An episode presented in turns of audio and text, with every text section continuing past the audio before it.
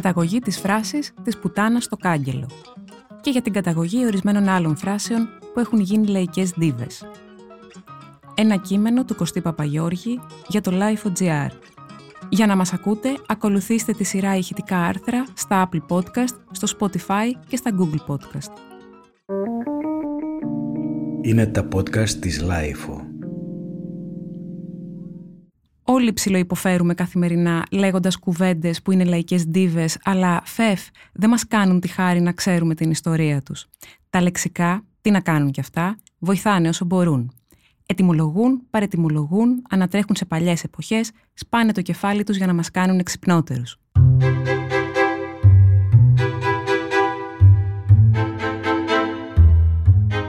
Είναι γνωστή η κατάπληξη που νιώθει ο συνομιλητής όταν λέει Κάνανε ντου, για παράδειγμα, και τον σταματάς για να τον ρωτήσεις Ξέρεις τι σημαίνει αυτή η λέξη.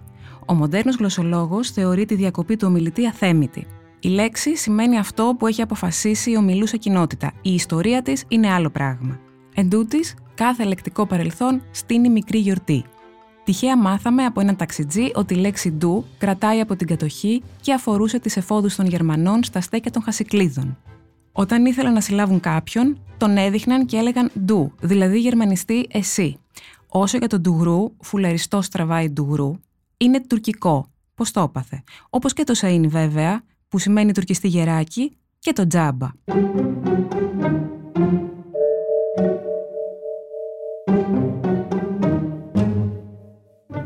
Ψάξαμε χωρίς αποτέλεσμα να βρούμε την καταγωγή της φράσης του κόλλου τενιάμερα. Ευτυχώς, την απάντηση μας την έδωσε ένας τοκογλύφος που κάθε τόσο έλεγε Ξέρω καλά την ελληνική κοινωνία. Κατά τη γνώμη του, τα εννιά μέρα αφορούν τις ημέρες της εμήνου ρίσεως, όταν δηλαδή ο άντρας αποφεύγει τη μολυσμένη ορθόδοξη πύλη και βολεύεται για λίγο με την πίσω πόρτα. Αυτοί οι δε που δεν λογαριάζουν την περίοδο, δηλαδή τη βάζουν άσπρη και τη βγάζουν κόκκινη, έγιναν αφορμή για να πλαστεί η φράση «την έβαψες». Όσο για τη σπουτάνα στο κάγκελο, ανάγεται στην εποχή που ο Αμερικανικός στόλος ναυλοχούσε στον Πειραιά και οι ιερόδουλες παρατάσσονταν σε ειδική ξύλινη εξέδρα με κάγκελα, όπου το κάθε αγοραίο κορίτσι είχε το δικό του κάγκελο.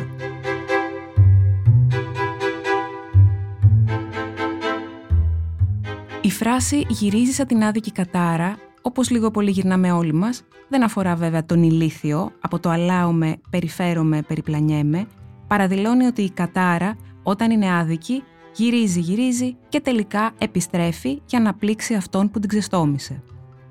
Από κατάρα πάλι, αρά, προέρχεται και το άρες μάρες κουκουνάρες, που λαϊκιστή πάντα σημαίνει κενότητα λόγων.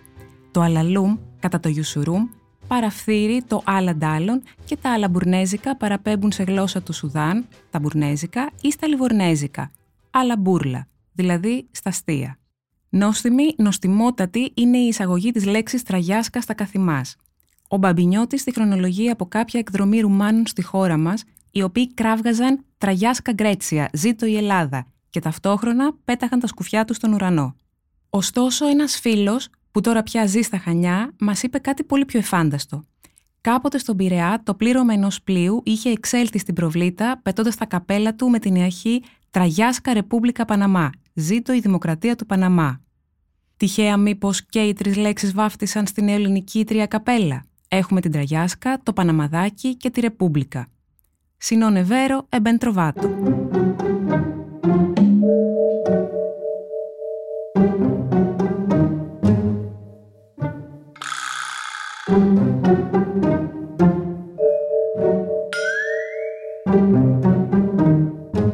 Γαλλομαθείς γνωρίζουν βέβαια την ετυμολογία της λέξης σαμποτάζ.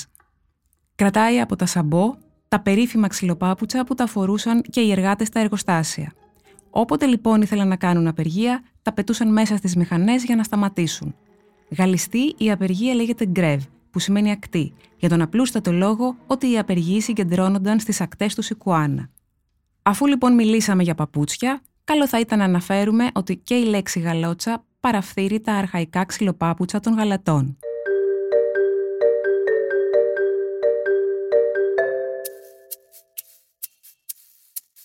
Γρίφος κανονικός είναι οι διπλές λεξούλες που επανέρχονται μηχανικά στις συζητήσεις και θεωρούνται ορφανές.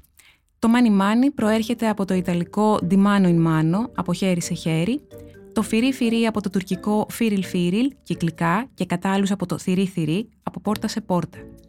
Το αμέτι μουχαμέτι είναι και αυτό της απέναντι ακτής, το κούτσα κούτσα μπορεί να μιμείται το γαλλικό κλοπέν κλοπάν. Όσο για το τσίμα τσίμα, παραπέμπει στο ιταλικό βλαστός, σήμα, και πιθανότατα είναι αντιδάνειο από το αρχαιοελληνικό κύμα. Όσοι έχουν ελεύθερο χρόνο και τους αποφεύγουν οι σκοτούρες, όλες τις γνωστές φράσεις που κυκλοφορούν ατελώνιστες από στόμα σε στόμα, πέθανε στην ψάθα, ψώνισε από σβέρκο, όποτε του καπνίσει, έφαγε τη χιλόπιτα, έχει το κοκαλάκι της νυχτερίδας κλπ. κλπ. Μπορούν να τις αναζητήσουν στο γνωστό βιβλίο του Τάκη Νατσούλη και βέβαια να έχουν παραπόδα στο λεξικό του Μπαμπινιώτη.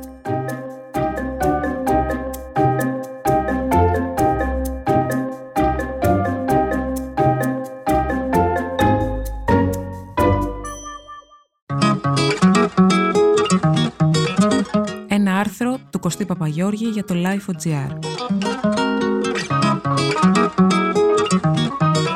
Τα podcast της Life ανανεώνονται καθημερινά και τα ακούτε μέσα από το Life.gr ή τις εφαρμογές της Apple, του Spotify ή της Google.